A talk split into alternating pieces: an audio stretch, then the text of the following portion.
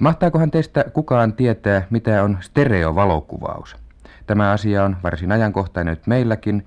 Selostajana tässä seuraavassa välähdyksessämme on Urpo Peltola.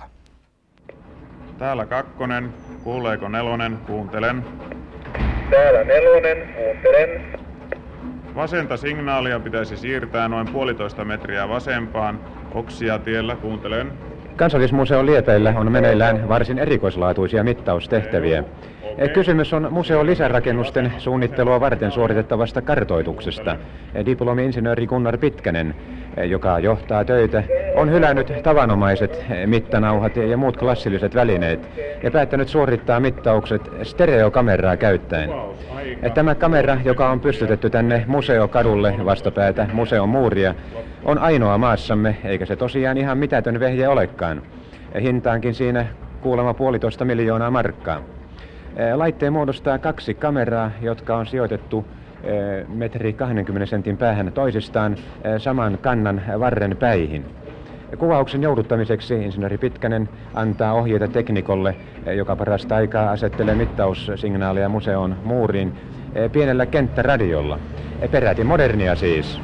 Niin, tällaisissa tapauksissa, joissa liikenne tai muu häiriö vaikuttaa ääntä vaikuttaa niin, ettei ääntä kuule, on tämä ainoa mahdollisuus hoitaa asioita. Se, minkä vuoksi näitä signaalia asetetaan tänne, niin johtuu siitä, että kuvat halutaan suoraan oikasta eikä mitata erikoisessa mittalaitteessa. Tämän vuoksi on, on, on siis tarpeellista kuvien selventäminen tässä. Tämän mittausmenetelmän etuna on lähinnä se, että suunnittelija saa tarvittavat maastokohteet pienoiskoossa ja mikä tärkeintä kolmiulotteisena tarkasteltavakseen toimistonsa. Niin, tämä on osoittautunut nimenomaan suunnittelijoille erittäin tärkeäksi ja kaiken lisäksi, kun maakuvamittauksella on erittäin moninainen käyttö, ovat kaikki nämä eri alat voineet tällä tavalla saada niin kuin maastokohteet suoraan suunnittelupöydän ääreen pienoismalleina ja kolmiulotteisina. Näiden mittamerkkien avulla kuva on siis oikaistu ja arkkitehti voi kuvasta suoraan toimistossaan mitata esimerkiksi tuon muurin korkeuden, sen pituuden, siinä käytettyjen kivien, koon tai taustalla olevat puut ja samalla katsoa joko stereosti tai, tai yksi kuva, yhdestä kuvasta, kuinka tuo uusi talo tulee soveltumaan tuohon vanhaan museoon. Tämmöisessä tapauksessa on erittäin vaikeata siis suunnittelijan tulla maastoon paperineensa piirtämään sitä ja kuvittelemaan, että kuinka, kuinka tämä tapahtuisi. Paitsi näitä arkkitehtonisia kuvauksia, tällaisella maakuvamittauksella on varmasti monta muutakin käyttömahdollisuutta.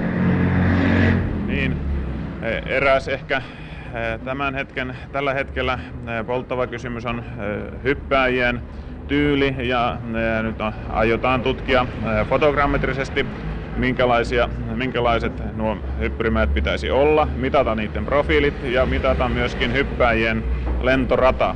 Vieläpä saada kuvista mitattua hyppääjien nopeus hyppyrimään päällä ja heidän laskeutuessaan alamäessä.